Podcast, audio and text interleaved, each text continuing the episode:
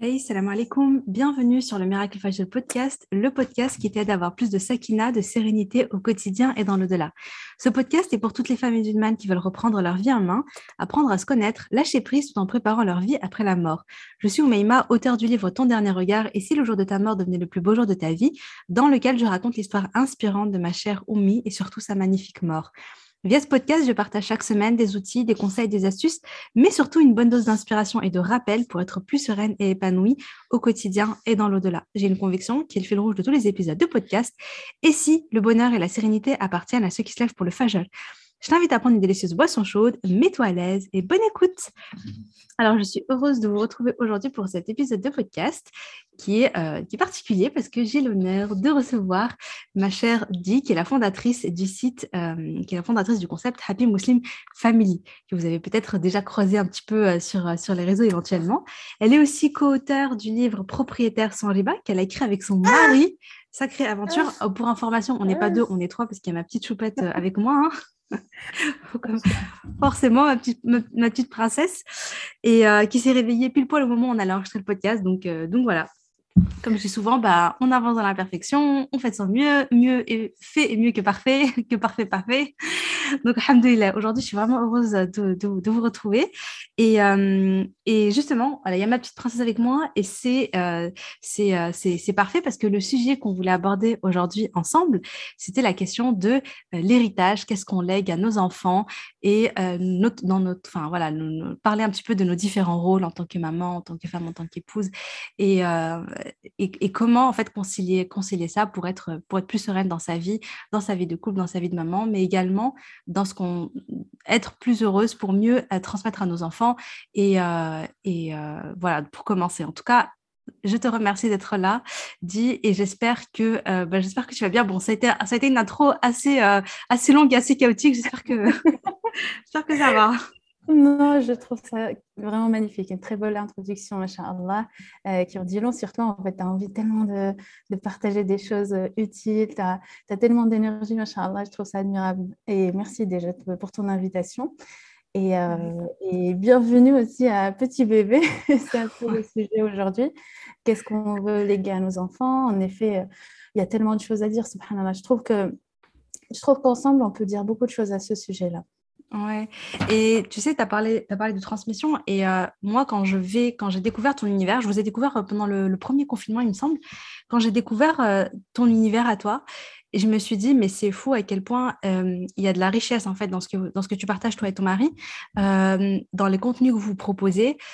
On sent vraiment qu'il y a une soif d'apprendre. Ça se voit que tu es une passionnée en fait de, tu veux apprendre pour pour euh, bah, pour mieux éduquer tes enfants pour être plus euh, pour plus épanoui dans ta vie etc ça veut que tu aimes apprendre tu aimes te former et surtout que tu veux ensuite derrière partager. Et c'est pour ça que j'ai pensé à toi dans ce podcast parce que je me suis dit euh, voilà il y a, y a, plein de choses qu'elle veut transmettre et, et, là ça va être ça va être parfait pour pour ce podcast inchallah.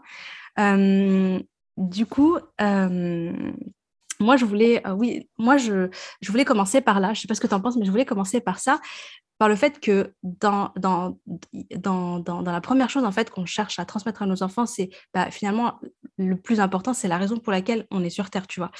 Je pense que si dans, dans, dans, dans notre héritage, on laisse derrière nous à nos enfants là, ilaha illallah, qui comprennent la valeur de cette parole et qui comprennent et qui vivent sur cette parole et qu'on arrive à ça, euh, on, bah, on, a tout gagné. Parce que le but final, c'est quoi? C'est d'être réunis avec ceux qu'on aime, avec nos enfants, nos petits-enfants, nos parents, nos grands-parents, tous nos amis, au paradis, au plus haut degré du paradis. Je pense que ça, c'est la, la, la, la, première chose la plus importante. Et, euh, et, je dis ça parce que ma maman, euh, qu'Allah lui fasse miséricorde, voilà, elle est décédée, elle est morte, mais elle nous a pas, tu vois, elle n'a pas laissé un héritage, elle n'a pas laissé euh, des maisons, elle n'a pas laissé, elle a pas laissé du matériel, puisque quand on pense héritage, on pense ça.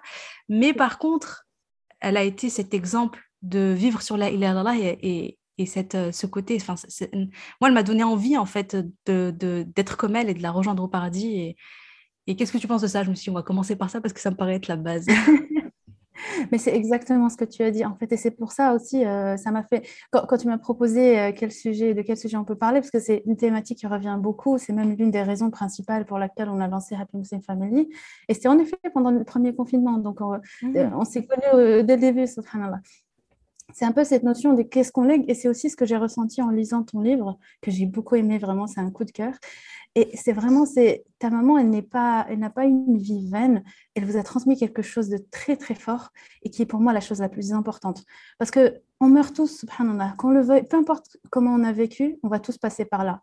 Mhm. Et des fois, on a tendance à l'oublier, on l'oublie, mhm. et jusqu'au jour où ça, ça nous rattrape, que ça soit notre mort à nous ou alors celle d'un être cher. Et on se rend compte qu'on a perdu beaucoup de temps dans des futilités, dans des choses qui ne servent à rien. On a gaspillé une chance énorme qu'on avait sur cette terre d'œuvrer, de transmettre. Qu'est-ce qu'on a laissé finalement Est-ce qu'on va laisser des biens immobiliers? Est-ce qu'on va laisser des biens matériels? Euh, Peut-être, oui, notamment, mais, mais, pas que. En fait, si c'était une finalité, mmh. eh bien, c'est une finalité de très courte durée.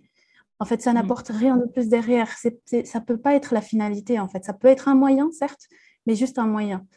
On doit toujours garder en tête cette finalité. Qu'est-ce qu'on fait sur cette terre mmh. Et qu'est-ce qu'on veut léguer après nous Que ce soit à nos enfants ou alors aux enfants des autres? Parce qu'on a une responsabilité aussi sur euh, comment on influence le monde autour de nous, pas juste à nos enfants, mais nos enfants, on a une responsabilité supplémentaire, bien sûr.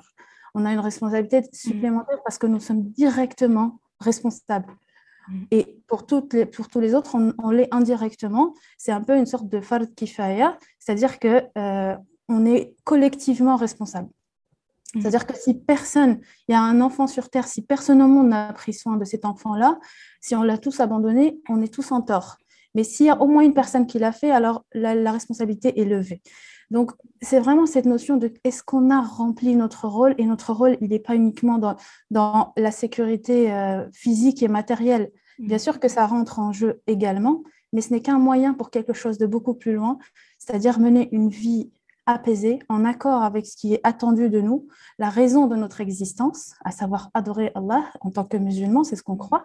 On pense que notre raison d'exister, c'est d'adorer Allah subhanahu wa ta'ala, de mériter ce qui va venir après. Et encore, on ne le mérite pas, c'est uniquement par miséricorde d'Allah subhanahu wa ta'ala, mais on va dire que ces actes-là, ça va nous ramener la miséricorde. Il la donne à ceux qui font, à ceux qui œuvrent, ceux qui font des efforts ceux qui, pensent à lui, qui l'évoquent, qui mm. transmettent, mm.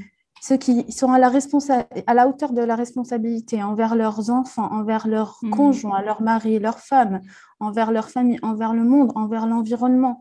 C'est qu'est-ce qu'on lègue finalement? Est-ce que nous, déjà, on est à la hauteur? Et est-ce qu'on n'a pas juste laissé Parce que ce qui est pire de ne rien, ne rien laisser derrière nous, ce qui est pire, c'est de laisser une mauvaise influence?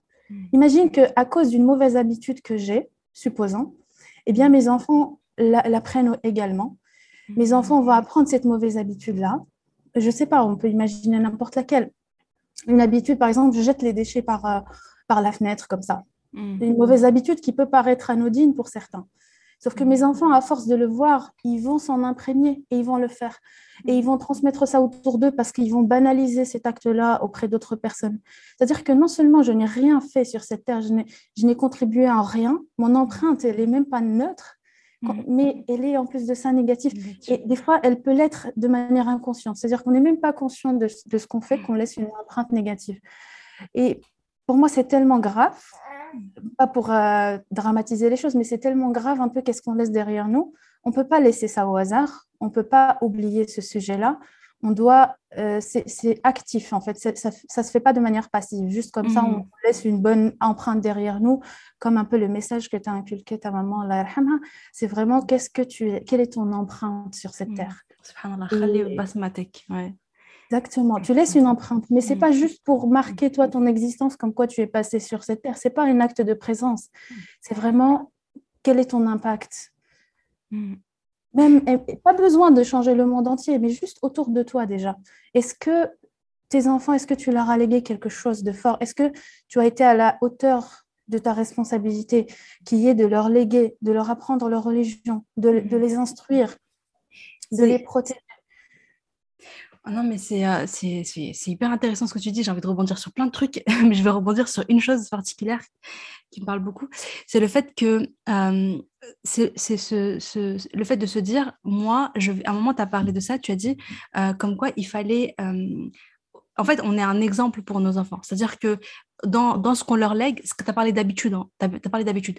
C'est-à-dire que nous, on ne se rend pas compte à quel point nos enfants, finalement, ils sont un peu nos miroirs et à quel point on, les influence. Bah oui, forcément, bien sûr qu'on les influence, déjà qu'on influence des gens un peu à l'extérieur, etc. Mais nos enfants, on, on les influence directement. Donc, euh, par notre comportement, par notre caractère, par euh, ce qu'on a dans notre cœur, tu vois, tu peux pas, tes enfants te voient vraiment comme tu es toi, dans tes qualités, dans tes défauts, etc. Donc finalement, on, est, on est un exemple très très fort pour eux. Et comment est-ce que, euh, comment est-ce qu'il faut en fait finalement faire ce travail sur soi, sur son comportement, sur ses habitudes, sur sa relation à Allah, etc. Donc comment est-ce que le travail sur nous-mêmes euh, bah, impacte euh, très très très fort. Euh, en fait, ça joue un, immense rôle dans l'éducation. Parce que des fois on est dans la transmission. Je veux, je veux leur apprendre ça, je veux qu'ils retiennent ça, je veux qu'ils soient comme ça, etc. Mais on, s'oublie. Et du coup on se rend pas compte que oui, mais ce que tu veux leur transmettre, est-ce que toi tu l'appliques, est-ce que toi tu le fais? Tu veux que tes, enfants apprennent le Coran, est-ce que toi tu apprends le Coran Tu veux que tes enfants prient à l'heure, est-ce que toi tu pries à l'heure? Tu veux que tes enfants ils aient le bon comportement, est-ce que ça, tu vois, c'est toute cette notion là qui entraîne une énorme remise en question, une énorme introspection et, euh, et voilà, est-ce que qu'est-ce que tu penses du fait euh, de, toi, de ce que je viens de dire? Non, mais pareil, j'ai envie de rebondir sur chaque mot, tellement, tellement c'est hyper intéressant, je trouve. En fait, c'est exactement ça. Les enfants, ce qu'on leur transmet, c'est pas juste, c'est bon, je. Oula, désolé, hein, c'est mes notifications. T'inquiète. En fait, c'est qu'est-ce qu'on leur transmet c'est pas uniquement ce qu'on leur a appris, les mots qu'on leur a appris. Euh, est-ce que tu as bien révisé ta leçon? Est-ce que mm. ça c'est limite rien en fait. Quand je, c'est pour ça que je, je, fais souvent la distinction entre instruction et éducation, ce qui n'a rien à voir.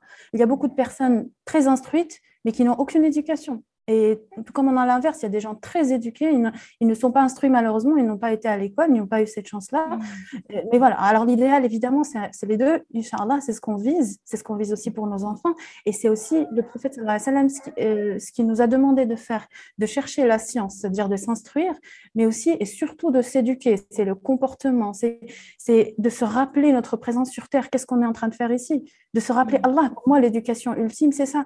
C'est se rappeler Allah dans chaque chose qu'on fait, même euh, en rentrant en cuisine, on se rappelle Allah. Qu'est-ce qu'on est en train de faire? On est en train de cuisiner, de, préparer à manger. On veut la baraka derrière ça. On veut, c'est une adoration à part entière. Alors bon, je ne vais pas dévier ça sur un cours de religion, c'est pas du tout l'objectif, mais c'est vraiment juste, c'est ça l'éducation, c'est vraiment le comportement, le rappel, le rappel constant d'Allah, se rappeler qu'est-ce qu'on fait sur cette terre-là. Et ça contient aussi une partie d'instruction pour ceux qui peuvent, et, et, ça devrait être un objectif aussi. Mais, mais voilà, c'est vraiment qu'est-ce qu'on veut euh, léguer à nos enfants, c'est cette éducation-là de manière générale, sauf qu'on ne peut pas la céder, on ne peut pas la transmettre si on ne l'a pas nous-mêmes. Et c'est ça aussi que je trouve magnifique, parce qu'il y a beaucoup de mamans, euh, j'échange, depuis que j'ai lancé Happy Muslim Family, j'échange tous les jours avec de nombreuses mamans. Et il y a une problématique qui revient très, très, très souvent. Ce sont des mamans qui donnent absolument tout à leurs enfants, qui donnent mmh. tout à leur famille, mais qui se délaissent complètement. Elles me disent, mais moi, ça, me, fait mal de, lire ça, de voir que vous avancez.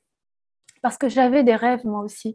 J'avais des rêves avant d'avoir une famille. Je, voulais euh, faire des choses. Je voulais, je sais pas, écrire un livre. Je voulais voyager autour du monde. Je voulais faire de l'humanitaire. Et finalement, il y a tout qui est en pause, en fait. C'est ma vie entière qui est en pause. Je ne fais plus rien de ma vie. Je suis juste là à répéter les mêmes tâches ménagères euh, tous les jours, à répéter les mêmes choses presque mécaniques. Et je n'existe plus en, tant que personne, en tant qu'être humain, en tant qu'être spirituel, je n'existe plus. Je suis une machine, quelque part. Et c'est quelque chose qui revient très souvent. Et ces moments, j'ai envie de leur dire, mais ça fait partie de ton rôle de prendre soin de toi. Tu as une responsabilité envers toi-même. Et c'est pas uniquement les discours comme ça sur Instagram, oui, prends soin de toi, tout ça. Non, c'est une réalité. Ça fait partie du jeu. Ça fait partie de ce qu'on transmet aux enfants.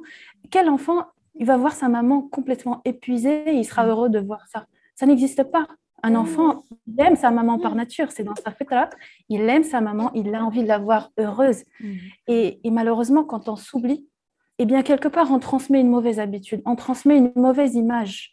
On transmet déjà à la fille que, que la femme, elle s'efface, elle n'existe plus quand elle est en famille. On donne une image très négative de la famille. Et on transmet au garçon on lui transmet que ta femme, voilà ce qu'elle sera aussi, sinon elle ne sera pas à la hauteur. On lui transmet que si elle ne passe pas toutes ses journées juste à te faire à manger et te faire tout en ménage et que toi, tu, si tu, tu dois contribuer à rien parce que l'homme, il ne contribue à rien. Eh bien, c'est ça le rôle de la femme et toi, tu ne fais rien. on est en train de transmettre au garçon une mauvaise image, en fait, de sa femme à lui aussi. Et donc, on, lui inculque déjà des mauvaises bases de son propre couple plus tard. Mmh. Et nous, et aux filles, si on a des filles, on leur transmet que c'est à elles de tout faire et de s'oublier, mmh. de cesser d'exister. Ouais, c'est vrai, c'est, c'est, bah, je pense que oh, c'est un peu bon, l'erreur, entre guillemets, qui a, été faite dans, les dans l'éducation euh, bah, voilà, de, de, voilà, de, on va dire des, des, anciennes générations.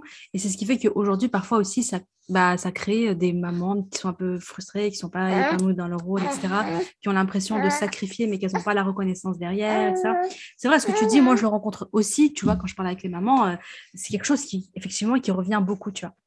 Alors qu'en vérité, euh, voilà, je donne souvent cet exemple, j'avais fait une petite citation dans mon livre, pour dire, voilà, si tu t'éteins, si tu te fanes, euh, il y a, y a comment dire, une, une, maman qui est, qui est, éteinte et qui est triste et qui est malheureuse, elle va, elle va pas avoir, enfin voilà, l'impact qu'il y aura sur les enfants, comme tu l'as, comme tu l'as bien dit, ça va pas être, ça va pas être des enfants rayonnants, épanouis, etc.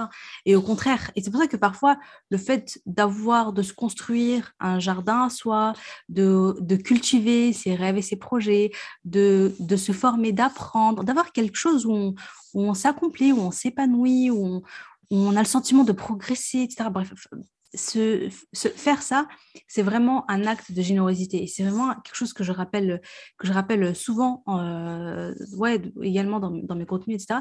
C'est de rappeler, de dire que effectivement, chaque fois que tu prends du temps pour toi, en réalité, tu prends du temps, c'est du, du temps de qualité hein, que tu accordes ensuite à tes enfants, subhanallah. Et euh, je pense que pour, pour moi, l'exemple qui est clair là-dessus, c'est que, voilà, je, je, le dis souvent, mais ma mère, elle avait huit enfants, tu vois. tu vois, quand tu as huit enfants, c'est pas... Euh, c'est pas tu as plein d'excuses. Enfin, tu, vois, tu, peux dire j'ai pas le temps, je peux pas, je suis obligée de me sacrifier, tu vois. Mais je sais que pendant une période de, sa vie, elle l'a fait et ensuite elle s'est rendue compte que, que, ça, que ça n'allait pas parce que ça l'a menée euh, à. tu sais, c'est quand tu fanes et quand t'es pas bien, t'es pas bien avec ta famille, t'es pas bien à l'intérieur de toi, t'es pas bien dans plein de choses. Et quand elle s'est repris en main et elle l'a fait, alhamdoulilah, euh, elle s'est épanouie. Et moi, j'ai vraiment le, souvenir de ma maman qui, euh, voilà, qui, dont la, préoccupation, c'était pas juste euh, la maison, mais c'était vraiment, elle avait son petit jardin, elle, tu vois. Elle transmettait son savoir, etc. Elle apprenait à se former, elle n'a pas arrêté de lire, elle a, au contraire, enfin, elle avait ses routines qui lui faisaient du bien, elle avait, euh, elle avait son univers à elle. Et aujourd'hui, ça m'inspire beaucoup parce que, parce que je me dis, je me dis, regarde, même si elle n'avait pas beaucoup de temps pour elle, mais elle n'a jamais arrêté d'apprendre. Rien que ça, tu vois. Tous les soirs, elle avait sa pile de livres, machallah, et, euh, et elle apprenait euh, voilà, des hadiths, des histoires, des compagnons, des histoires. Même, euh, même un petit peu de sur la fin, tu sais, elle avait découvert Ibrahim el-Ferri. Je sais pas si tu connais Ibrahim el-Ferri. C'est un. En fait, c'est. Bon, rahimahullah, parce qu'il est décédé entre temps, mais c'était un. C'était un gars qui était intéressé par. Enfin, il, passait sur Iqra et il parlait. Je...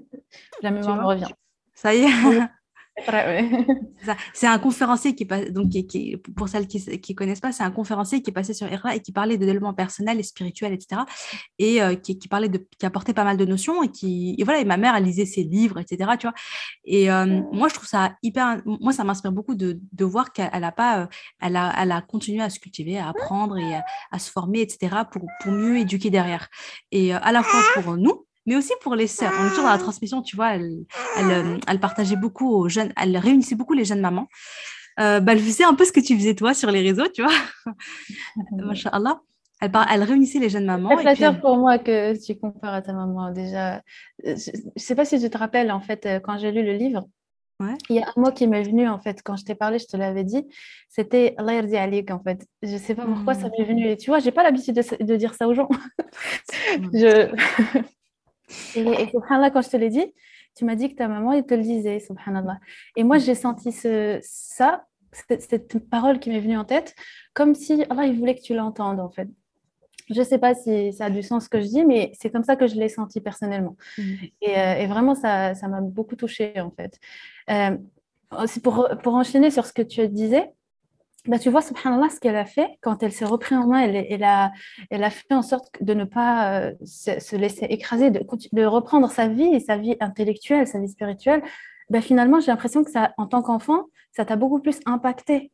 En fait, ça t'a beaucoup plus mm. inspiré et durablement, pas uniquement pendant la, la période où elle était en vie, et qu'elle faisait ça. Même plus tard et même aujourd'hui, regarde combien de personnes sont comme ça. Euh, je trouve ça merveilleux, en fait. Pour moi, c'est, je vois la famille de manière générale comme un écosystème. En mm. fait, quand, quand il y en a un, euh, il faut que tout le monde aille bien pour que vraiment l'ensemble mm. aille bien. Et si l'un s'écrase, c'est le cas de beaucoup de mamans, eh bien, ça impacte le reste. Le reste aura moins à manger, il y aura moins d'eau, il y aura moins d'air.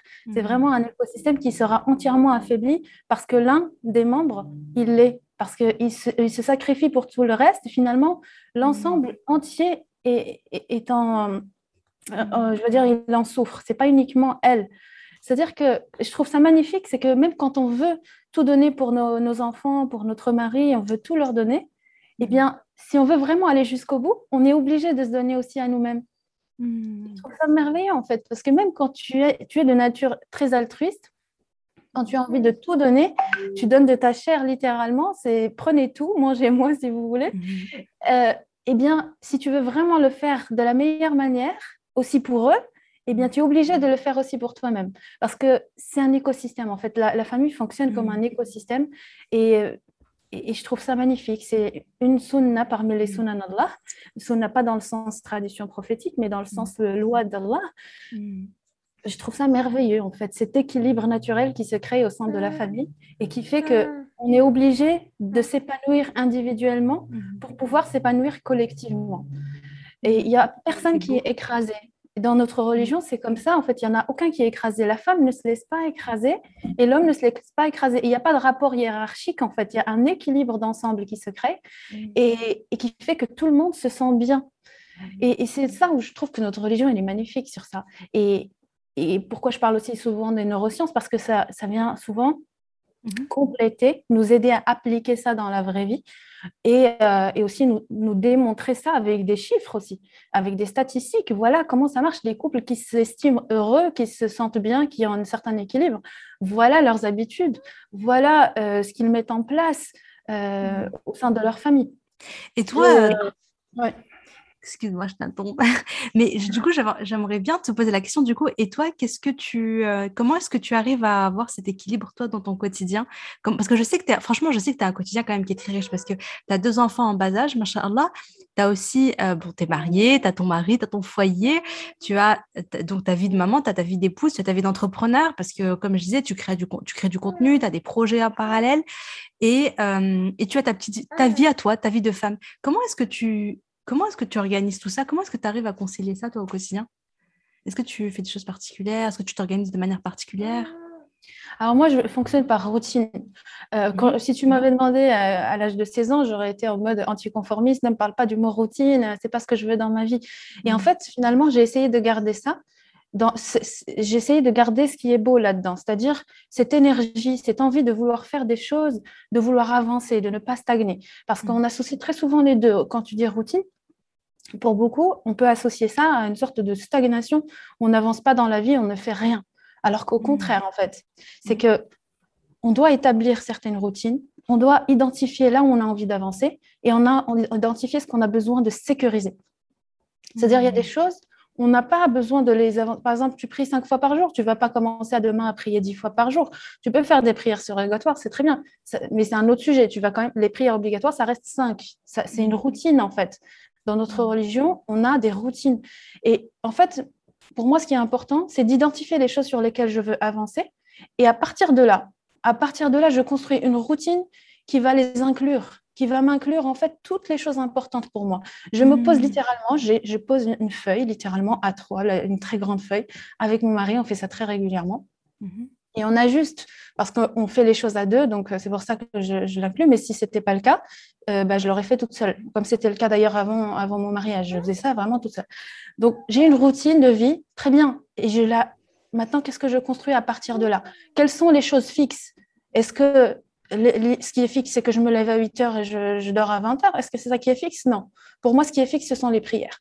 Parce que ça, c'est indépendant de moi et parce que la prière, c'est mawqut. C'est vraiment, il y a un horaire à respecter dans notre religion.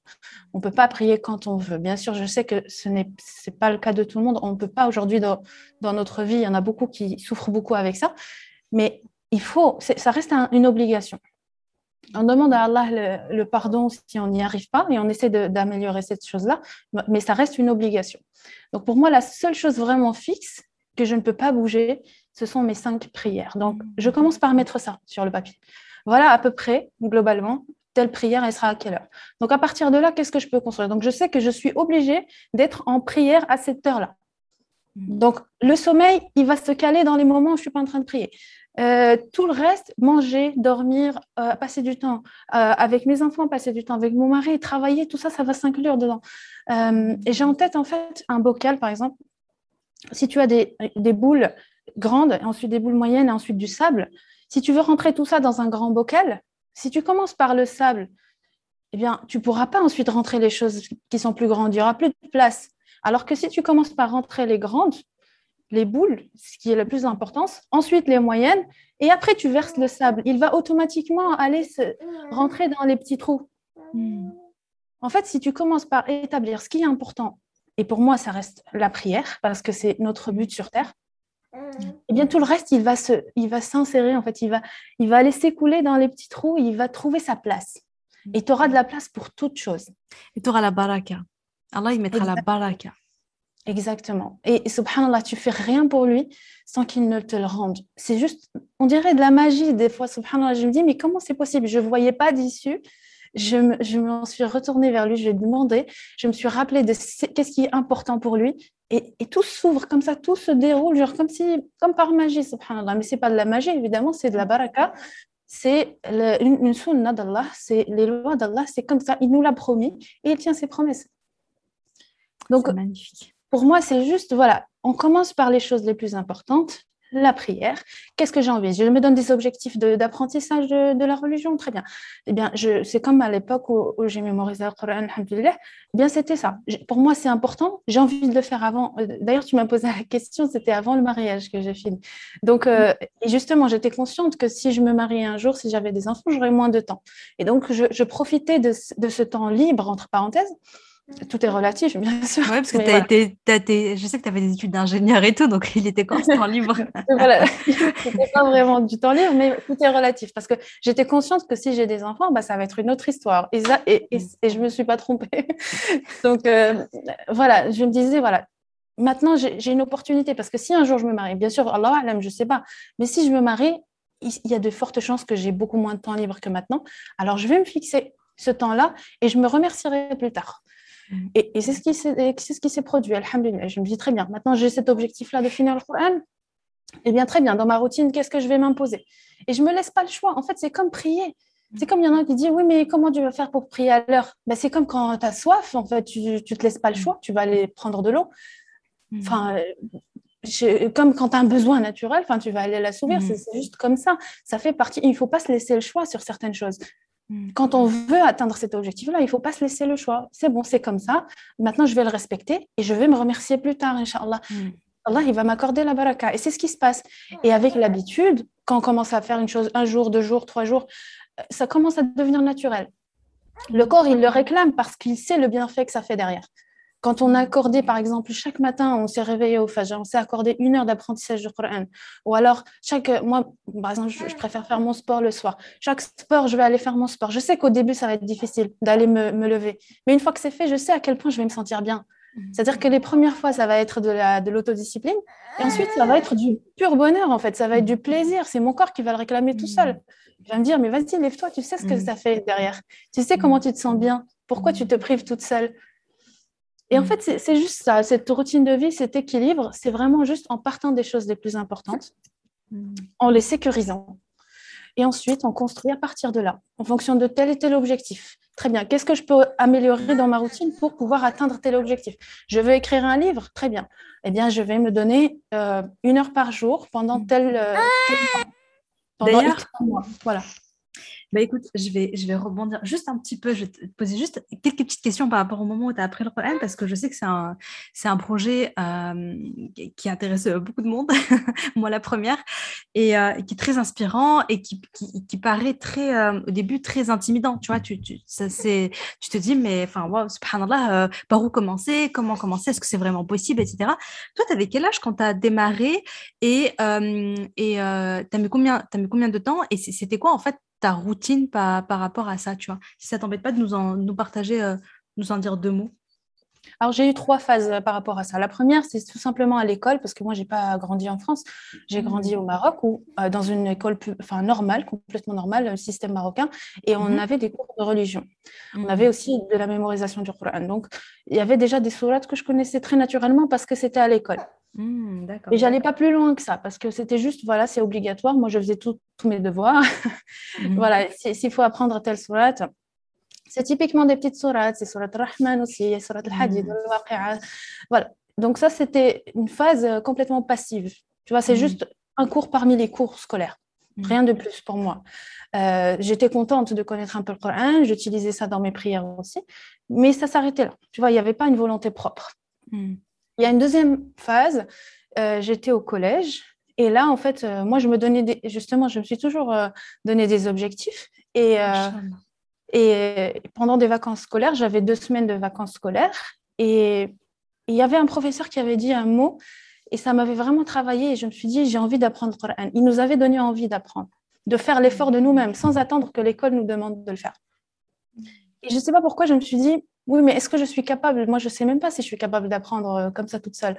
Euh, j'ai d'autres euh, examens à préparer. Enfin, je me suis donné l'objectif pendant les vacances de deux semaines d'apprendre Surat al-Baqarah. Et je l'ai commencé, je me suis dit, je vais voir jusqu'où je peux aller. J'ai commencé et je m'accordais, enfin, c'était les vacances et j'étais chez ma grand-mère, il n'y avait rien à faire à côté. C'est vraiment, tu vois, le genre d'endroit où il n'y a rien à faire. Ouais, ouais, je vois. Donc, j'avais mon petit coin euh, tranquille. Euh, je prenais mon Coran après la prière, je me, je me posais, j'avais rien à faire de toute façon. Au début, je me fixais une heure, mais en fait, euh, j'allais facilement faire deux, trois heures. Mmh. Et, et j'ai senti que moi, enfin, j'ai repéré déjà mon mode d'apprentissage, ma façon de, de mémoriser. Et j'ai vu que j'étais très auditive. Une fois que j'entends quelque chose, bien sûr, après avoir compris ce que je, ce que je lis, parce que si je ne comprends pas, je ne mémorise rien. Donc, je commençais par lire le tafsir, qui était chez ma grand-mère, maintenant, qui est d'ailleurs morte euh, en même temps que la tienne, quand j'ai lu le livre. Ouais, quand j'ai lu le livre, c'était juste après notre mariage aussi. Enfin, c'était. Bref. Euh, donc, euh, c'était, euh, j'étais chez ma grand-mère, elle avait un tafsir, donc je commençais par lire ça pour savoir ce que je, ce que je lis, ce que je mémorise. Et après, en le répétant quelques fois, je voyais que ça rentrait très facilement. Mais en même temps, j'étais plus jeune. et, et, en fait, juste cette réussite-là, cette petite réussite, elle m'a donné une énergie, je ne sais pas, en fait, je me suis dit, mais je suis capable de mémoriser la surah entière. Imagine que, que, quand je rentre à l'école, je la mémorise entièrement et je dis au professeur, voilà, j'ai fini toute Surat Baqarah parce que tu vous avez motivé à le faire. Alors, juste pour le petit spoiler, quand on est rentré à l'école, je ne l'ai pas dit. J'en ai pas parlé du tout, j'avais trop honte. Mais en fait, je, voyais que c'était facilité et je ne sais pas comment. Ça m'a donné une, une envie, enfin, je me sentais tellement bien et, ça m'a fait aimer le Coran. En fait, je me suis dit, subhanallah, il nous l'a dit qu'il nous l'a facilité. Et c'est vrai, il nous l'a facilité. Moi, je n'ai pas une mémoire euh, extraordinaire, une mémoire normale. Euh, c'est vrai qu'on nous faisait mémoriser des choses à l'école, donc ça fait travailler la mémoire. Mais sans plus, enfin, j'ai jamais creusé ça. Au contraire, dès qu'il fallait mémoriser, moi, je, trouvais des petites règles pour me faciliter. vois, je trouvais des petites astuces, des petits raccourcis. C'est hyper inspirant. C'est franchement, moi je t'adore juste. C'est hyper inspirant. Moi, ce que, ce que je retiens quand même et que je trouve vraiment très très très beau, c'est que c'est quand tu dis voilà, le professeur, il a dit quelque chose, il t'a donné envie, il t'a fait aimer, il t'a donné envie.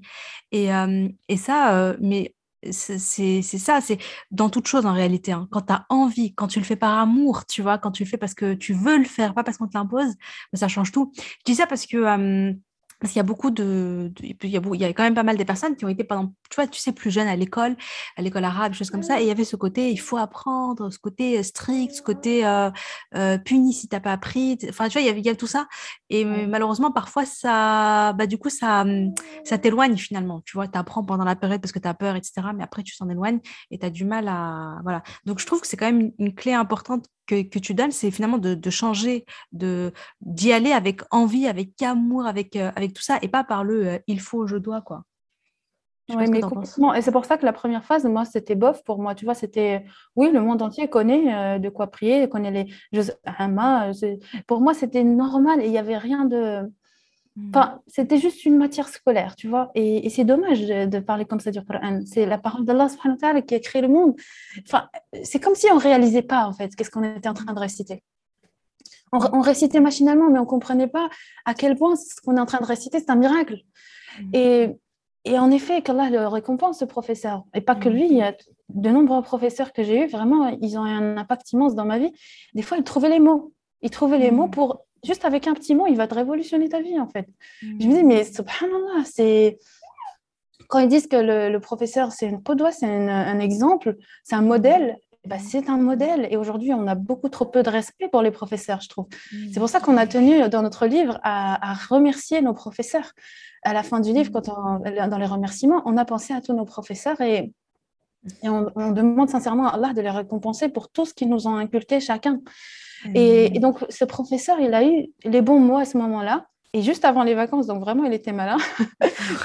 et je me suis dit, mais vas-y, je vais le faire. Et au début, c'est vrai que mon intention n'était pas très propre, dans le sens où j'avais une petite envie de l'impressionner.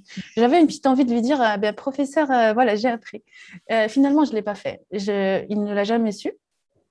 Et je n'ai pas osé, mais justement, il m'a mené vers une voie d'apprentissage du Coran qui m'a changé en fait, à ce moment-là. À ce moment-là, j'ai compris que c'est moi la seule bénéficiaire. Je n'ai pas besoin d'impressionner qui que ce soit. Hmm. Je suis la première et la seule bénéficiaire de cet apprentissage. Je ne, fais, je ne rends pas une faveur à ma religion. C'est elle qui me rend une faveur là, de me permettre d'apprendre un tout petit peu. Qu'Allah nous permette à nous, parents, d'être comme ton professeur, de transmettre, de donner envie avec amour euh, à nos enfants. Amin. je l'espère, hein, franchement, parce que. Euh, mais il faut aussi. Je pense que le travail, il est des deux côtés. Il est du professeur qui doit trouver les bons mots, qui doit faire les choses comme le prophète, c'est-à-dire avec douceur. Euh, c'est-à-dire Allah subhanahu wa ta'ala qui a dit au prophète si tu étais dur il se serait enfui, il se serait détourné de toi. Il, justement, euh, il l'a qualifié de doux, l'ain, vraiment la douceur. Et c'est sa façon d'inculquer, c'est sa façon de nous apprendre. le prophète Saint qui est notre exemple, sa façon de faire, c'est par la douceur. Ce n'est pas par, en obligeant, ce n'est pas par le corps, c'est-à-dire en imposant les choses. Tu fais ça, c'est comme ça. Non, il a toujours parlé avec douceur, il a agi avec douceur il était la douceur. Mm. Donc vraiment, c'est cette façon-là. En fait, il y a, nous, on doit le faire en tant que parents, mais aussi l'enfant doit faire en fait l'effort de lui-même. On ne mm. peut pas tout faire pour lui. Bien au contraire, il faut pas trop l'aider. Il faut lui mm. inculquer cet amour-là pour qu'il aille faire lui-même. Il faut le motiver, l'inspirer, mais ne jamais faire à sa place.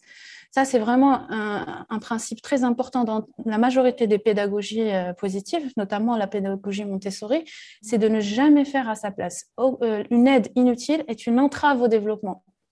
Ah C'est-à-dire qu'en pensant aider ton enfant, en fait, tu n'es pas en train de l'aider, tu es en train de le rendre assisté, tu es en train de l'éloigner de l'apprentissage quand tu fais à sa place. Il ne faut pas faire à sa place, tu le guides, tu le débloques si tu veux, tu fais avec lui la première fois, tu l'accompagnes, mais tu ne fais pas à sa place.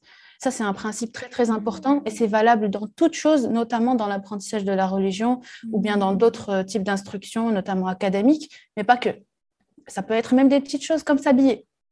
Mm. On, on, va les habiller au début, forcément, mais dès que possible, à très jeune âge, il faut leur apprendre à s'habiller seul un enfant à 3 ans, il doit être capable déjà de s'habiller seul. Donc vraiment, on va les accompagner, on va leur donner de l'autonomie, parce que c'est ça la sécurité finalement. Parce que qui nous dit, moi, demain, je serai en vie pour mes enfants? Qu'est-ce que j'en sais? Et d'ailleurs, on le ressent aussi dans ton livre, c'est presque arrivé du jour au lendemain. Maman n'est plus là. Donc, qui me dit, moi, que demain, je serai là? Je, je n'en sais rien du tout. Donc, la, vraie sécurité que je peux donner à mes enfants, ce n'est pas de trop les protéger, de les empêcher de connaître la moindre difficulté. Bien au contraire, c'est de les accompagner dans les difficultés qui, de toute façon qu'ils auront. Ils auront des frustrations dans la vie, ça c'est une certitude. Ils auront des difficultés, ils auront des obstacles. C'est comme ça. L'objectif, moi en tant que parent, ce n'est pas de, de les préserver de ça. Non, je ne les préserve pas de la réalité. La réalité elle est indépendante de moi, de ce que je fais je, leur permets de traverser ces obstacles-là. Je leur, permets d'apprendre et d'avoir le, bon état d'esprit pour ne pas se bloquer, pour s'en remettre à Allah, pour faire les causes, pour œuvrer, pour ne jamais chercher des excuses, ne jamais chercher de coupables, vraiment de chercher des solutions, de vrai, de, travailler, voilà, d'apprendre, de faire les choses. Et c'est pour ça que il ne faut pas trop les aider. Il faut leur donner euh, même pas les solutions, il faut leur donner l'inspiration, il faut leur montrer l'exemple, euh, il faut leur montrer surtout l'exemple parce que ça, ça, peut aller très loin. Ça, c'est ce que je viens de dire. Par exemple, combien j'en vois, ils me disent, mais mon enfant ne mange pas de légumes. J'ai envie de leur dire, est-ce que toi, tu en manges? Parce que le plus souvent, ce n'est pas le cas. Les parents sont en train de manger leur burger et les enfants, là, ils doivent finir le poireau épuré. Ça ne marche pas comme ça. ça ne marche pas comme ça, malheureusement. C'est toi l'exemple, en fait. Si toi, tu clairement, tu n'as pas envie de manger ce que tu lui donnes, pourquoi veux-tu qu'il accepte? Pourquoi tu veux qu'il accepte? C'est comme ça. Non, mais ça me fait rire parce que c'est marrant que tu, tu, dises cet exemple parce que moi, ma fille n'aime pas les mêmes légumes que moi en vrai, j'aime pas. Tu vois, mais je le dis pas. mais voilà, j'esquive quoi. Je, je les cuisine. De moi, Et c'est ouf parce que c'est marrant parce que c'est les mêmes choses, tu vois. ouais, ouais, c'est vrai. Tu as tout à fait raison. ah bah, si tu n'aimes pas, pourquoi enfin, Elle va pas faire l'effort. De... Il y en a plein, ils, ils mangeront jamais ce qu'ils donnent à leurs enfants. Ils ne mangeront jamais parce que voilà. Après, évidemment, il faut, on va pas leur imposer nos goûts.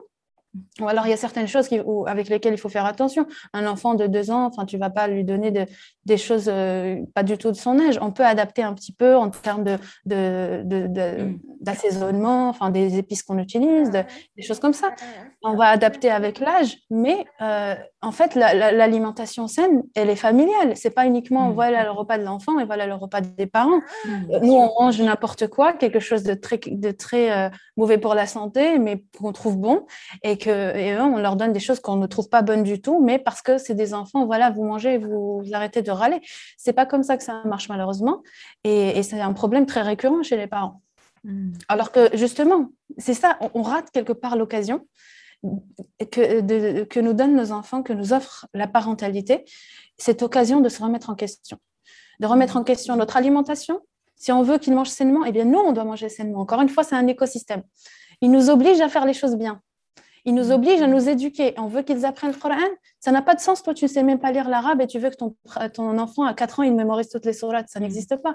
C'est pas comme ça que ça marche. Tu peux déléguer ça à un professeur, mais ce qui marche réellement, désolée, je ne sais pas comment, ce qui marche réellement, c'est quand il te voit faire, quand il te voit lire, quand il te voit parler plusieurs langues, c'est là où il va apprendre. Quand il te voit lire un livre, moi, d'ailleurs, on me dit comment ça, se fait que tu lises. Euh, enfin, moi, je lis tous les jours, depuis que, depuis que j'ai appris à lire, même les jours de mes accouchements, j'ai lu.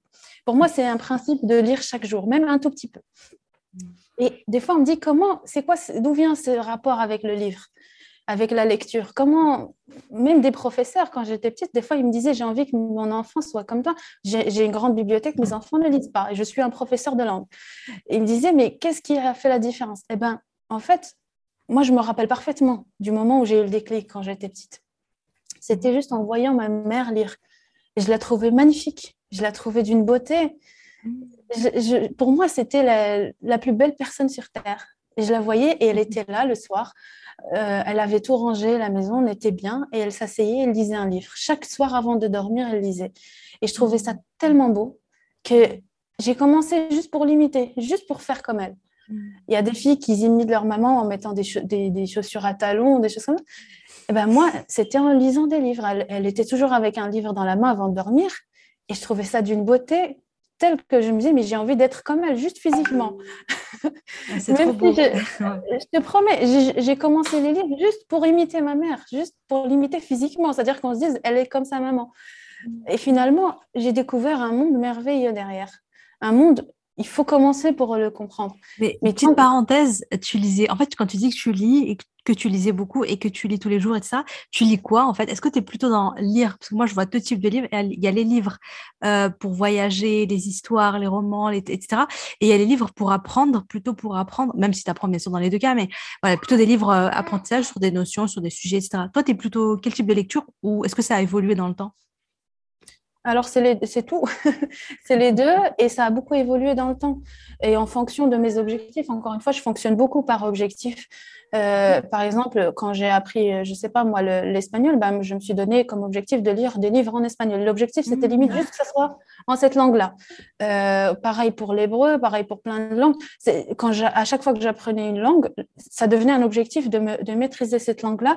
Et donc, je lisais juste par rapport à cet objectif-là. Euh, si je me donne comme objectif, par exemple, j'ai une formation à passer, j'ai passé certaines certifications durant ma carrière, et eh ben, j'allais lire des livres en lien avec cette certification-là. Par exemple, dans le, la gestion projet. Euh, pareil, euh, quand, quand, je savais que j'allais marier, j'ai commencé à me former à l'éducation positive. J'ai passé d'ailleurs un, diplôme qui peut être très, très difficile à avoir surtout quand on a un vrai travail à côté, c'est le, diplôme de, de l'Association internationale Montessori, AMI. Mmh. Euh, c'est un diplôme qui permet d'exercer le métier d'éducateur Montessori, mais moi, je ne l'ai pas fait pour être éducatrice Montessori, je l'ai fait vraiment pour moi-même, pour mes enfants.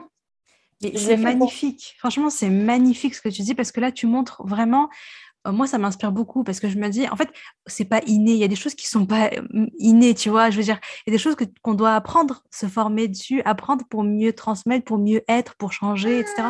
Je trouve ça trop beau que tu aies passé euh, ce, ce, certificat, cette certification avant même. C'était avant le mariage, c'est ça? Ou au début du mariage? après. C'est après, avant d'être, ouais, voilà, pour te préparer, pour être maman, pour avoir les bons outils et tout. Franchement, machin, là, bravo. Enfin, je trouve ça hyper, euh, je trouve c'est une belle leçon, quoi, tu vois. Le fait de, bah, d'être dans l'apprentissage, de se remettre en question, de pas dire je vais reproduire ce que j'ai vu et puis je vais faire approximativement, tu vois, mais vraiment se dire je vais apprendre, quoi. En fait, c'est, pour moi, c'est un minimum d'humilité de se dire que qui me dit que moi, ce que j'ai vu toute ma vie, c'était bon, euh, la bonne mmh. chose à faire? Qu'est-ce que j'en sais? Enfin, le monde ne tourne pas autour de moi, que je sache. Mm. Donc, pourquoi? Moi, ce que j'ai vu, ça va être le bon, la bonne chose à reproduire. Euh, c'est improbable, en fait. On est tellement nombreux sur Terre que c'est improbable que ce soit moi qui ai les, bons modèles, en fait. Donc, pour euh, tout ce qui est éducation, déjà, dès que j'avais le mariage en vue, j'ai commencé à me former, évidemment, à travers les livres, à mm. travers... Moi, j'aime beaucoup les articles scientifiques parce que j'ai un cursus scientifique à la base. Euh, scientifique, c'est-à-dire euh, dans la recherche scientifique, avant de changer ensuite pour être euh, ingénieur consultante. Mais à la base, je, je, comptais poursuivre dans une carrière de recherche scientifique pure. Après, ça a changé pour X raisons, mais bon. Et peut-être qu'un jour j'y retournerai, on verra bien. Mais voilà, pour l'instant, j'ai toujours gardé cette méthodologie-là. Et donc j'ai beaucoup de scientifiques dans des journaux de référence.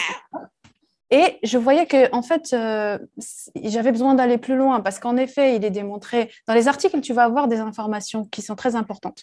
Par exemple, euh, un enfant a autant de difficultés, a autant de facilité plutôt à apprendre deux langues qu'une seule langue. Par exemple, ça, c'est une information. Sauf que, en tant que parent, si toi, tu veux l'appliquer, tout ça, tu as besoin de quelque chose, une vue d'ensemble.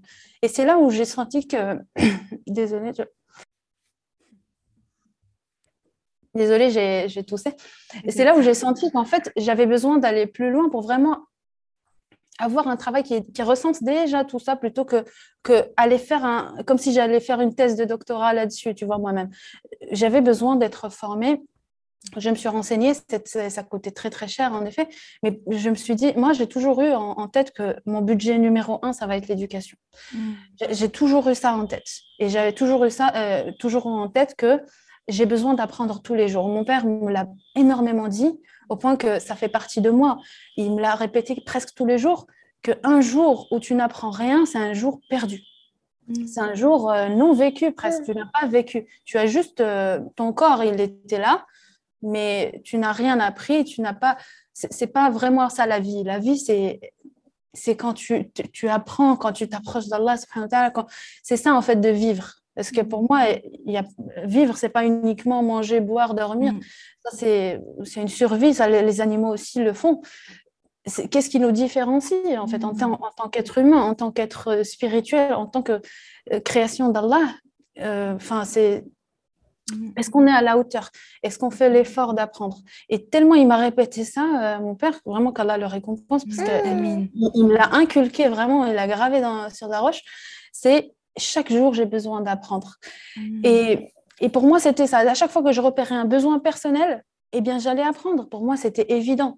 Et pareil, si j'imagine je, devenir maman un jour, si j'imagine de me, marier, eh bien, par exemple, l'alimentation, je sens que c'est mon devoir, c'est ma responsabilité mmh. euh, en tant que parent de donner une alimentation euh, euh, saine à mes enfants. Je ne vais pas leur donner à manger n'importe quoi et après leur dire, oh, mais toi, tu es, gros, toi, tu es mince, toi, tu es je sais pas quoi. Mmh. Non, c'est mon rôle de leur inculquer comment bien se nourrir de manière éthique, de manière saine, de manière équilibrée, respectueuse de l'environnement, ça. Et donc, à chaque fois, j'apprenais. Je me disais, j'ai besoin d'apprendre. J'ai besoin, vu que c'est ma responsabilité, j'ai besoin de savoir et de savoir de sources sûres. Parce qu'en mmh. effet, on peut se, former, mais de n'importe qui. Euh, mmh. mais on n'est pas certain de, récupérer une information fiable. Pour moi, enfin, vu que j'ai un, un cursus scientifique, c'est extrêmement important pour moi la fiabilité. Que ce soit d'un point de vue de la religion, parce que là, il peut y avoir des dérives très facilement, mhm. euh, ou alors d'un point de vue académique, où là, on peut dire tout et son contraire. On peut te dire que les brocolis sont dangereux pour la santé parce qu'ils contiennent telle molécule, mhm. alors qu'en fait, à, cette dose-là, euh, ça ne fait rien du tout. Donc, il faut faire très attention d'où on prend la science. Euh, et surtout quelque chose comme aussi crucial que l'éducation, il faut faire très attention. Et pareil pour la religion. Pour moi, ce qu'on lègue à nos enfants, c'est aussi et principalement ça. Ce sont nos valeurs. Mmh. Euh, c'est, on, a une responsabilité, c'est-à-dire qu'on sera questionné sur nos enfants. Mmh. Et le mari encore plus, d'ailleurs, lui, alors là, sa responsabilité, elle est supérieure. Euh, il sera questionné en fait, même sur moi, si par exemple je, ma, pratique elle n'est pas à la hauteur, lui, il sera jugé aussi. C'est-à-dire que moi, quand je, suis défaillante, quand je ne suis pas à la hauteur de mes responsabilités, j'implique avec moi d'autres personnes. Mmh.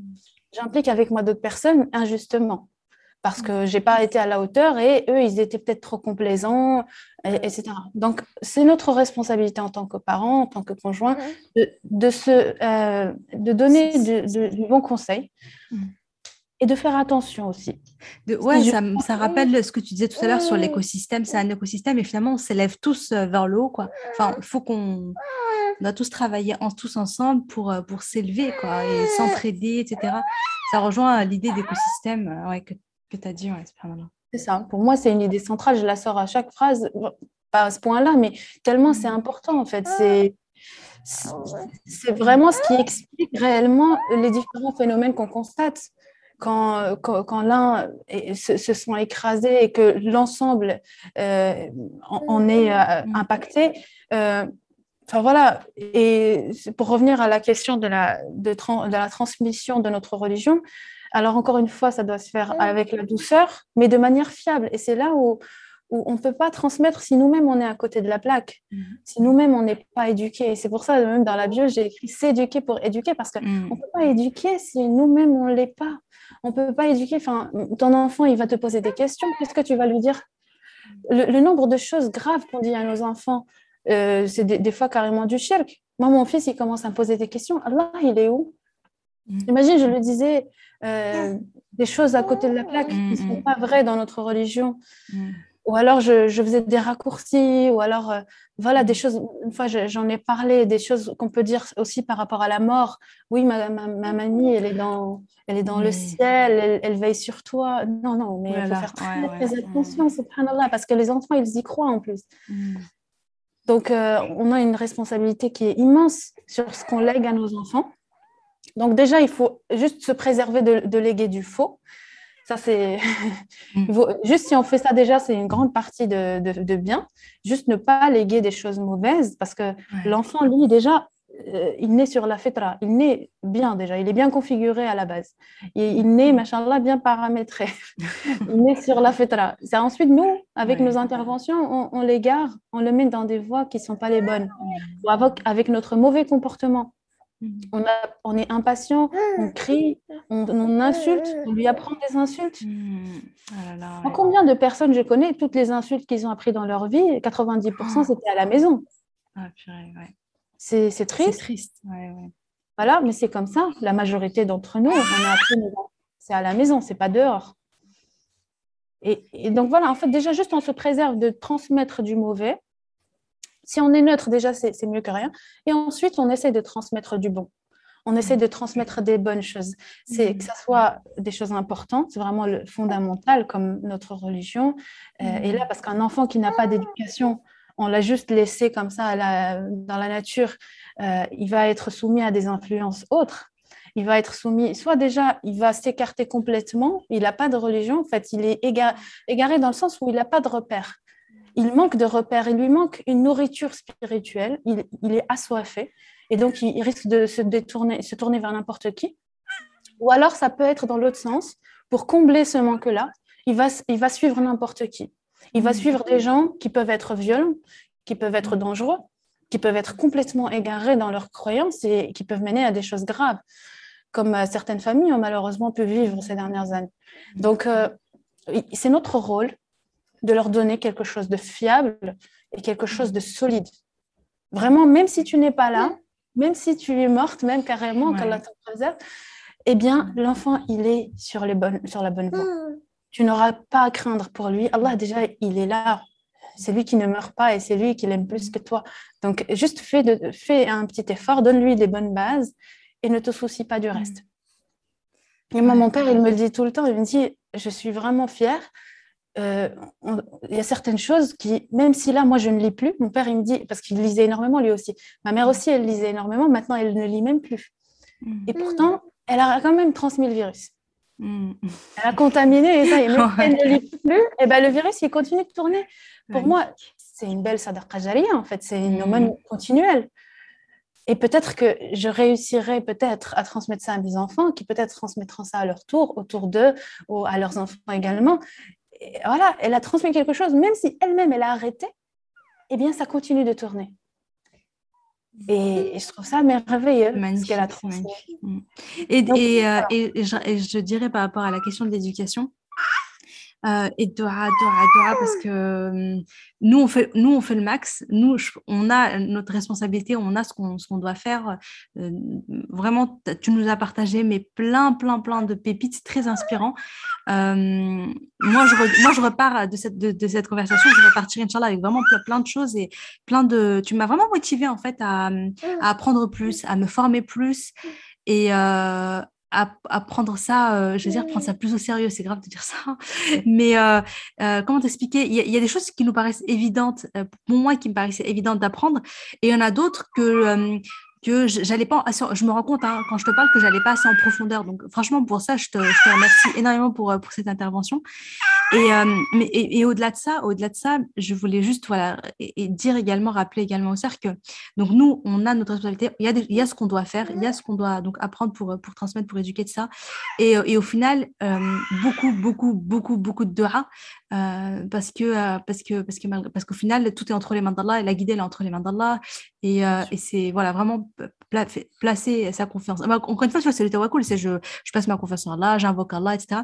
Et je fais toutes les causes. Donc nous, à nous de faire les causes et ne jamais oublier en parallèle de faire Dora et de lâcher prise. Et, euh, et, euh, voilà, ouais, Inch'Allah. Bon, je... excuse-moi, je crois que je t'ai interrompu, je ne me rappelle plus sur quoi tu avais terminé. je sais même plus non plus, mais non, mais je suis complètement d'accord. Et en plus, le Dora de la maman, il est exaucé. C'est-à-dire que si tu. D'ailleurs, une petite euh, mise en garde pour les mamans qui peuvent, des fois, sous l'énervement, invoquer oh, contre leur enfant. Ça arrive, et je l'ai déjà entendu de, mes propres oreilles, des mamans qui, sous le coup de l'énervement, même si elles ne le pensent pas, elles invoquent mm. contre leur enfant. Ou alors elles disent des choses comme euh, Je regrette de t'avoir eu, des choses qui peuvent être mm. vraiment très, très graves. Euh, faire très attention parce que le droit de la maman, il est exaucé, qu'il soit pour ou contre l'enfant. Donc, euh, personne n'a envie de se retrouver dans une situation pareille. Évidemment, Allah, il, écoute, il connaît nos, intentions.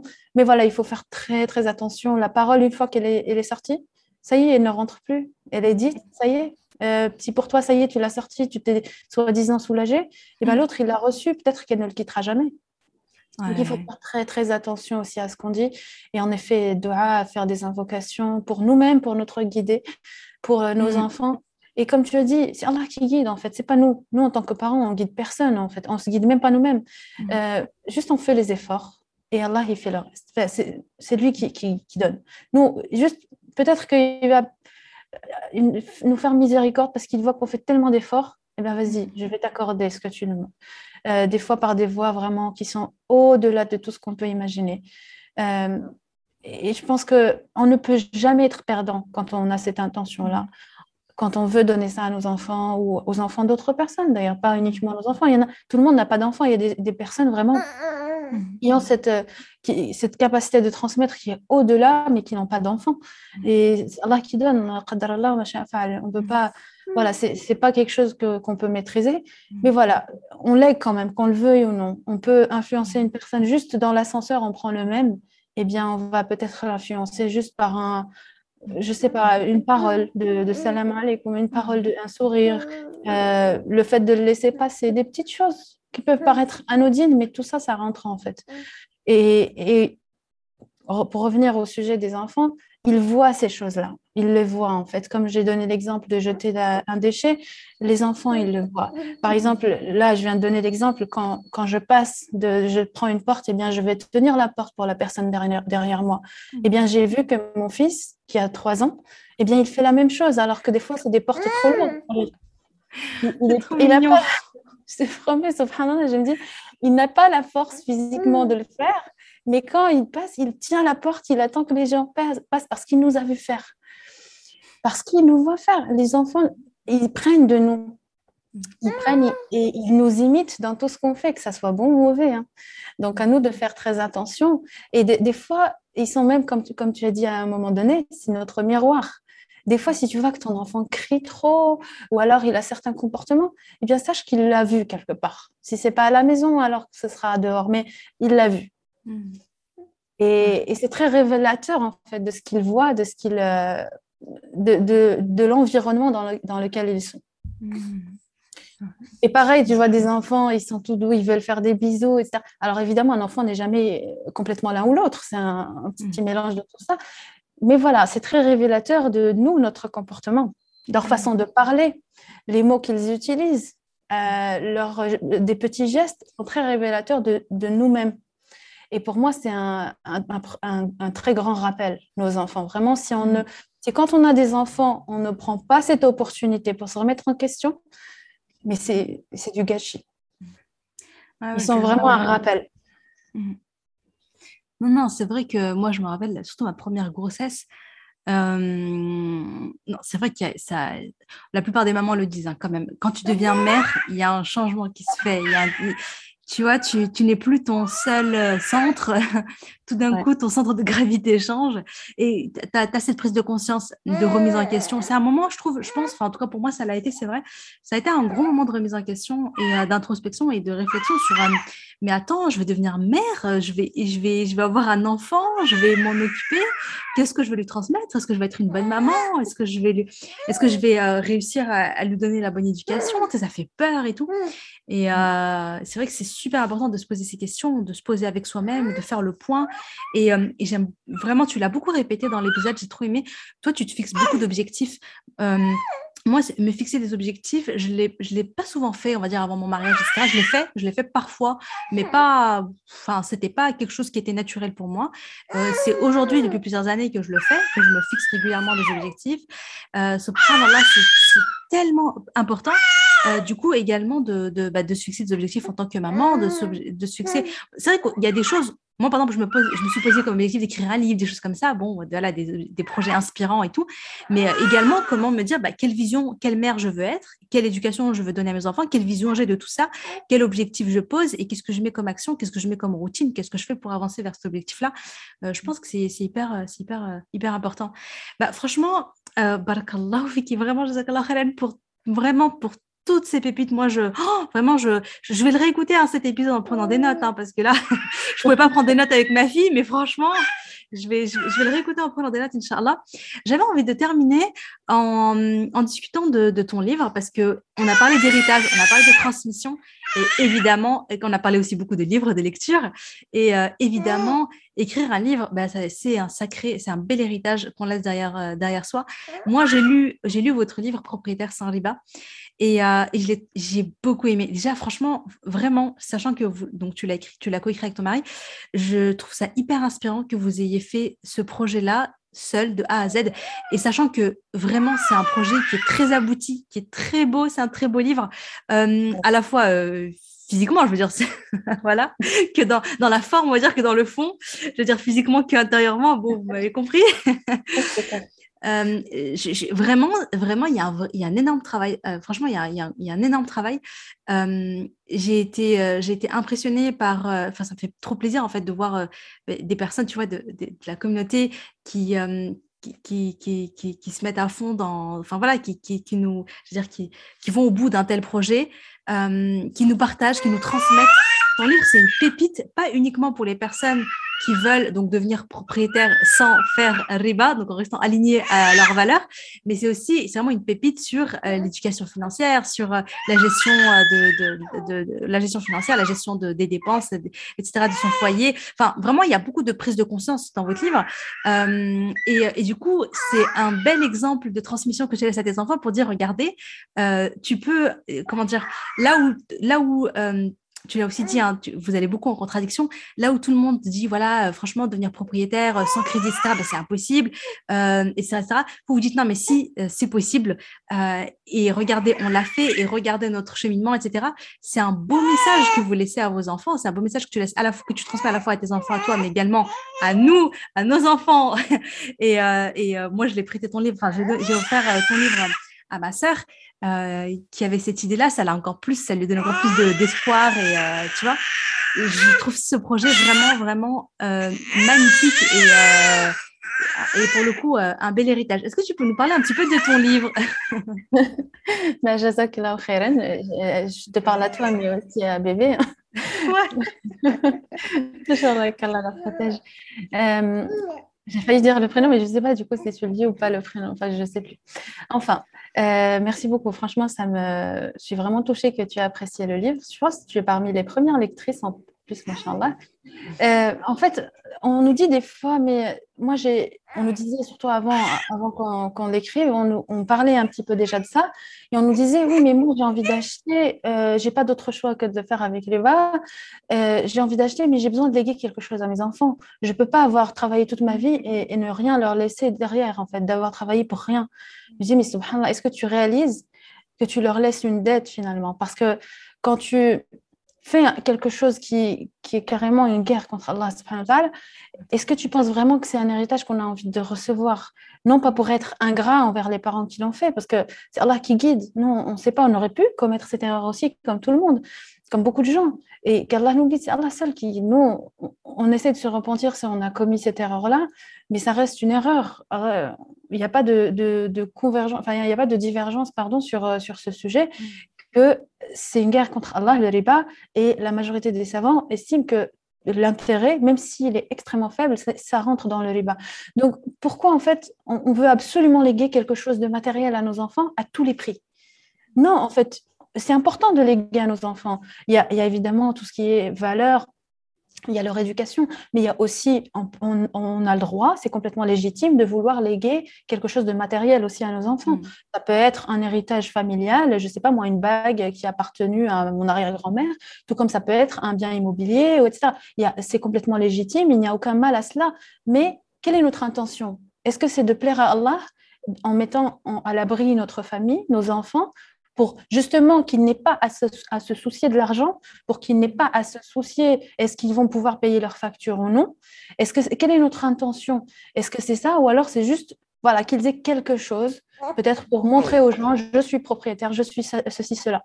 Quelle est notre intention derrière? C'est vraiment la première question à se poser, c'est quelle est notre notre intention derrière un achat immobilier ou derrière n'importe quoi en fait, surtout quand c'est matériel? Est-ce que j'ai envie de juste impressionner les autres? Est-ce que j'ai envie de, que mes enfants soient au-dessus financièrement? J'ai envie d'avoir un compte blindé? Qu'est-ce que je veux? Hmm. Est-ce que je veux transmettre un message derrière? Est-ce que j'ai envie de mettre à l'abri mes enfants, certes, euh, leur léguer quelque chose qui va les mettre aussi à l'abri qui va améliorer leur situation, la situation de, de leur famille, etc. Mais surtout, il y a un message derrière. Ce message, c'est que peu importe ce qu'on fait, ça peut être une adoration. Même acheter un bien immobilier, ça peut être une adoration. Si tu le fais lillah, si tu le fais juste, vraiment ton intention, elle est pour Allah subhanahu wa ta'ala.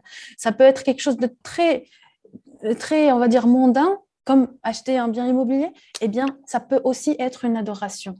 Hmm. C'est vraiment l'intention qui définit ça. C'est pas l'acte en lui-même, tant qu'il est conforme à la religion, bien sûr. Parce que tu peux pas dire, moi, je mange du porc pour Allah. Enfin, ça n'a pas de sens. Tu fais quelque chose de conforme, de quelque chose qui, qui l'agrée, et il a agréé d'avoir des biens immobiliers.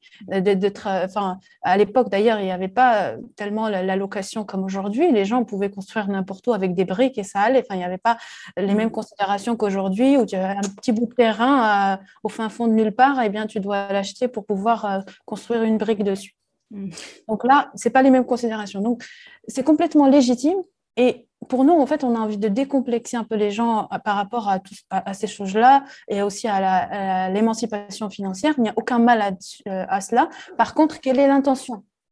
Qu'est-ce que tu veux faire avec cet argent? Déjà, comment est-ce que tu vas l'acquérir de manière halal, de manière licite Et est-ce que tu vas le dépenser de manière licite Si tu vas le dépenser dans du riba, dans des choses qui sont interdites, à quoi ça t'a servi en fait? Demain, tu, tu, vas mourir.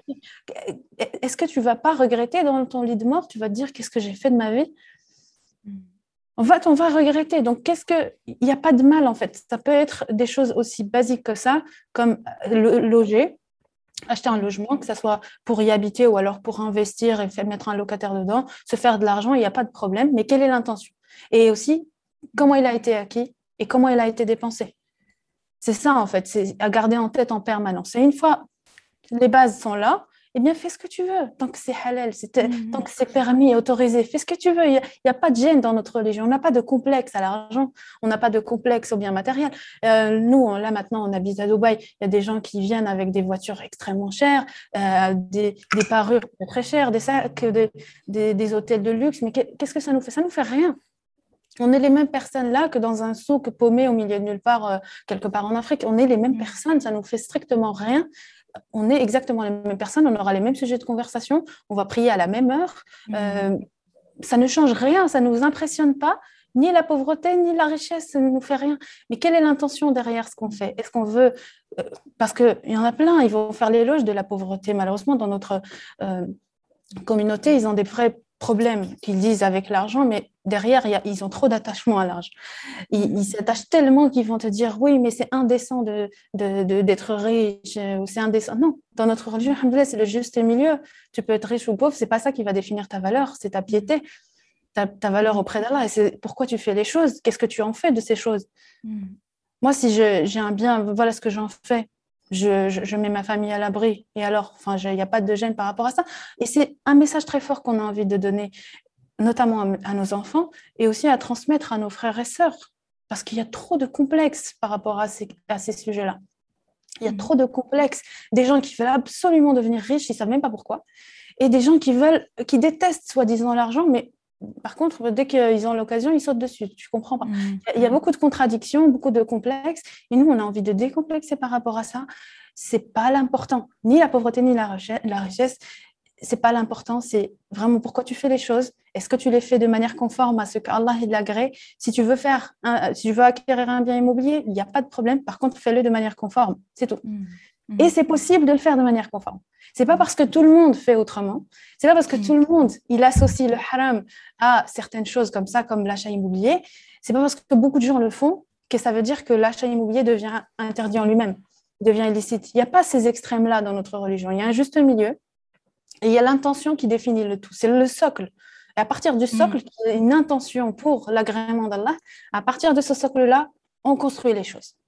Et il n'y a pas de limite. Mm. on, continue de construire tant qu'Allah nous donne la, possibilité de le faire. On continue d'avancer avec une intention sincère. Et en effet, le livre, c'est pas anodin. On aurait pu faire une formation en ligne. Mm. Euh, voilà, c'est un format qui plaît beaucoup aux gens.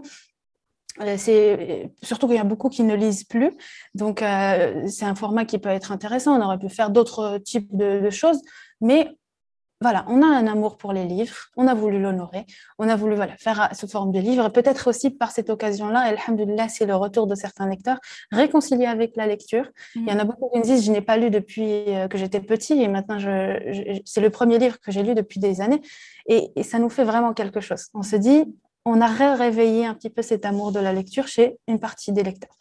C'est magnifique, machallah. C'est magnifique, vrai.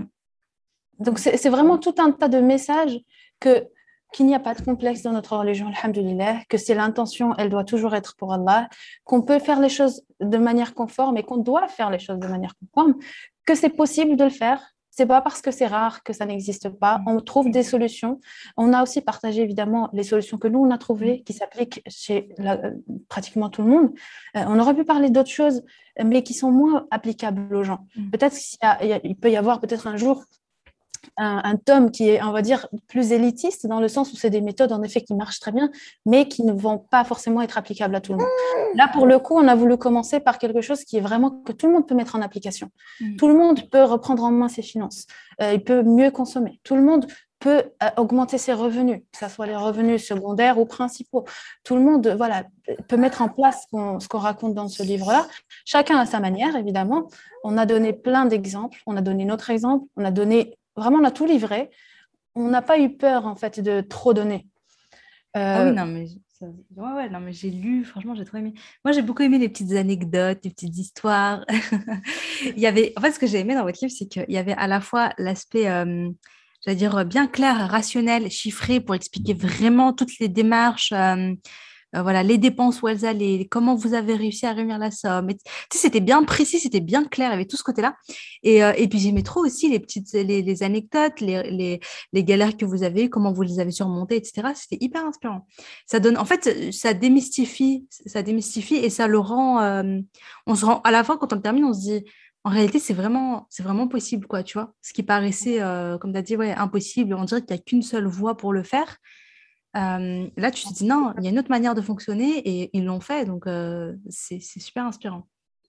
Et il y a aussi quelque chose qui peut ressortir, enfin je l'espère, c'est l'effet cumulé. Je pense que tu as dû le lire, lire, le livre, toi. En fait, il y a un livre très connu, L'effet cumulé euh, de Compound Effect. Et en fait, c'est des fois, on peut dire, mais c'est une énorme somme. Comment vous avez réussi à avoir 173 euros et que vous avez un, salaire extraordinaire? Et on donne nos salaires, évidemment. Mm. C'est aussi d'ailleurs pour ça qu'on a choisi d'être anonyme euh, ici. C'est qu'on révèle tellement de choses qu'on veut au moins mm. dissocier ça de, de notre personne dans la vraie vie. Donc, euh, c'est ce qui nous permet d'avoir cette transparence. Mais si on disait que nous étions à nos noms, nos prénoms, nos visages, tout ça, on n'aurait pas eu la même aisance mm. à donner autant de choses. Mm. Et en fait, c'est quand, euh, en donnant ces chiffres-là, on, voit qu'en fait, c'est en cumulant ça et ça et ça, quand tu fais le calcul sur la calcul, tu dis, mais oui, c'est en fait, ça, ça donne ça, ça rentre, ça marche. Et, et ce n'est pas forcément des choses qui sont forcément très grande, mais le cumulé de ça, plus ça, plus ça, plus ça, plus ça, quand tu fais le total, la somme, eh bien, tu vois que c'est quoi acheter un appartement. Mm. et donc, euh. Et c'est, en effet, c'était aussi ça le message qu'on a envie de transmettre. Euh, c'est se renouer avec la lecture, c'est transmettre aussi tout ce, tout ce qui nous a aidé, nous, personnellement, parce qu'on était convaincus que ça va aider beaucoup de gens on l'a vu déjà autour de nous, il n'y avait pas beaucoup de gens qui étaient au courant, mais à chaque fois, la réaction était la même. C'était, mais, mais subhanallah, mais j'ai jamais vu ça en fait. C'est, il, faut, il faut le dire, il faut le, partager, les gens doivent savoir que c'est possible. Ça, peut changer des vies en fait, mine de rien. Mm. Mine de rien, ça peut changer des vies, c'est, ça.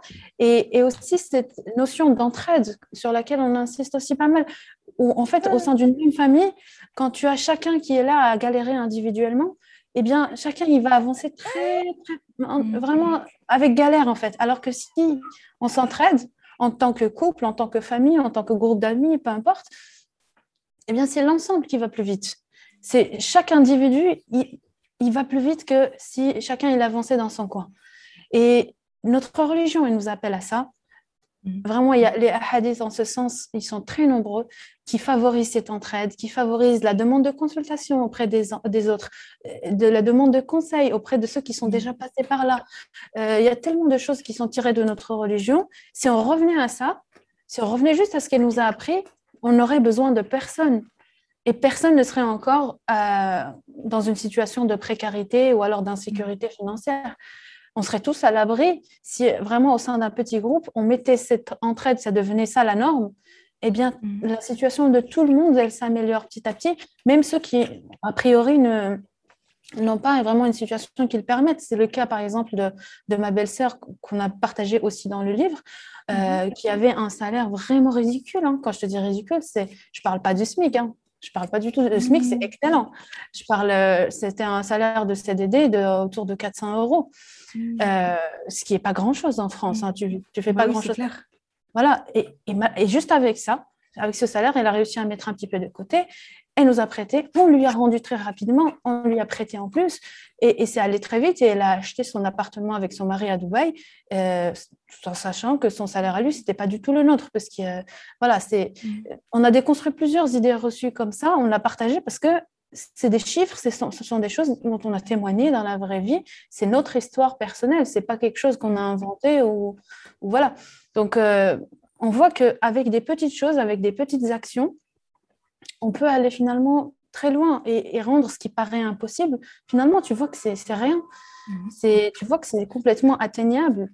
Et, euh, et Alhamdulillah, c'est un message très fort qu'on avait envie de transmettre et, et je pense que ça, a, ça a été le cas auprès de, en tout cas auprès de nos lecteurs. Alhamdulillah.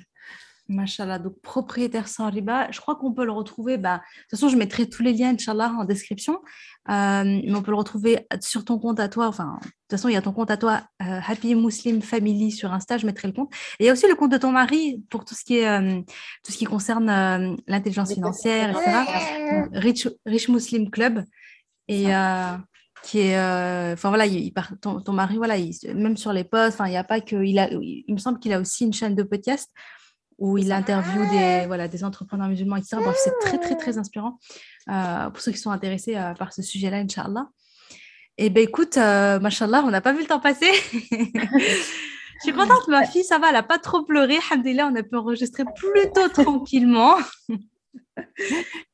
C'est vrai qu'ils n'ont pas de bouton on-off. Moi, c'est pour ça que j'ai demandé je dis, écoute, s'il te plaît, c'est tellement difficile d'organiser un podcast quand on a des enfants en bas âge. Vraiment, je me dis, euh, franchement, j'admire euh, que tu aies réussi à faire ça de manière constante. Franchement, c'est euh, pour moi, euh, quand on voulait un peu aussi parler de, de, de, l'équilibre, comment travailler en mm. fait dans ces conditions-là, vraiment pour moi, c'est la chose la plus difficile, c'est d'enregistrer quelque chose. Parce qu'il mm. y a tellement d'interruptions derrière. À la limite, c'est pour ça que je privilégie beaucoup l'écrit, c'est que je peux m'interrompre et reprendre par la suite. Mm. Alors qu'un audio, c'est beaucoup plus difficile pour moi. Et, euh, et, franchement, je, bravo à toi, machallah, et, euh, et c'est pour ça, moi, je n'ai pas pu, euh, j'ai demandé à mon mari, j'ai dit, écoute, s'il te plaît, tu vas les garder un petit peu le temps d'enregistrer le podcast avec Oumema. Et, et alhamdulillah, il a tenu. ouais. T'as la récompense. J'avoue, moi, c'est mon challenge en ce moment. Euh, c'est vrai que c'est mon challenge en ce moment. parce que des fois, elle dort, j'arrive à enregistrer. Parfois, elle dort pas, elle est à côté de moi. Elle est plus. Ça va, j'arrive à essayer, à essayer de rester un peu concentrée pendant qu'elle est à côté. C'est une période, je pense, c'est une phase parce qu'elle est, euh, tu sais, comme Jalette, elle est, elle est encore trop petite pour que je la fasse garder. Enfin, tu sais, je me vois pas la faire garder pendant, pendant deux heures comme ça. Ouais. Et en même temps, je, je me vois pas, j'ai pas envie d'arrêter pendant la période. Euh, j'ai pas envie d'arrêter. En fait, j'aime trop le format podcast, j'aime trop nos échanges voilà, donc je me suis dit, bon, bah, on, va faire, euh, on, on, va, on va avancer dans la perfection et on va faire, euh, on va faire avec ma petite choupette. Mais en tout cas, bah, j'apprécie beaucoup, vraiment, Allah. Moi, c'est ce que j'essaie de faire, mais moins avec l'oral. Je trouve qu'à l'oral, euh, vu que moi, je m'exprime plus facilement à l'écrit qu'à l'oral, je, du coup, j'ai pas trop voulu, j'ai presque mis en pause, mais Inch'Allah, j'espère reprendre aussi, Inch'Allah. Inch'Allah, non, mais c'est, moi je comprends tout à fait quand tu dis par rapport à l'écrit et tout. Euh, euh c'est très très bien déjà. Et, euh, et déjà, ça, c'est, énorme, tu vois. Ça demande la concentration, et, etc. Hein, c'est, pas, pas évident. Mais bon, alhamdoulilah, on fait de son mieux, alhamdoulilah. C'est ce qui compte. écoute, franchement, merci beaucoup pour, euh, pour, pour, pour cette intervention aujourd'hui. Merci beaucoup pour. vraiment, tu as parlé avec cœur, tu as, partagé avec nous tes meilleurs conseils. Je te remercie pour ton intervention. Merci d'avoir partagé avec nous toutes ces pépites. vraiment, qu'Allah te récompense. en tout cas, est-ce que tu as un dernier petit mot euh, de la fin avant qu'on se quitte? Et euh, voilà, est-ce que tu as un petit, un, petit, un petit mot pour nous euh, avant, avant de terminer bah, juste, je te remercie pour, cette invitation. Peut-être qu'il y en a là, on pourra échanger dans d'autres, circonstances. Euh, ben, vraiment, encore une fois, c'était, je trouvais ça vraiment très enrichissant. Et de toute façon, c'est toujours le cas avec toi, Inch'Allah. Tous, nos échanges sont toujours très, très enrichissants et on ressort toujours avec euh, plus d'inspiration, on se sent bien et euh, c'est plus apaisant aussi. J'aime beaucoup ton approche et euh, ça m'inspire aussi, en fait, qu'on a un petit peu les mêmes contraintes, et, euh, et machallah, j'apprécie beaucoup que euh, tous ces efforts-là, ça, ça, me fait du bien en fait aussi personnellement de, de, voir ça et je trouve ça très motivant aussi. Et de, de voir qu'on est aligné en fait à ce point et qu'on a vraiment des, des valeurs communes, euh, voilà, qu'on se motive ensemble et, et, puis on apprend toujours, j'ai l'impression l'une de l'autre et ça me, ça me fait vraiment beaucoup de bien. Donc, barakallahu fik pour cette invitation et puis, euh, Inch'Allah, à, à, une prochaine. Inch'Allah, Inch'Allah, Wafik, merci beaucoup pour tes belles paroles. T'es adorable. Allah te préserve. C'est vraiment gentil. Ça me, ça me, touche beaucoup, beaucoup. Et ben écoute, euh, moi, je vais mettre toutes les informations pour celles qui veulent, euh, qui veulent avoir plus d'infos plus d'infos sur toi, te suivre, etc., te découvrir ton univers. Euh, Inch'Allah, vraiment, les filles, je vous invite. Je mettrai tous les liens. Et, euh, et sur ce, je te dis, je vous dis à tous salam alaikum et à jeudi prochain, Inch'Allah.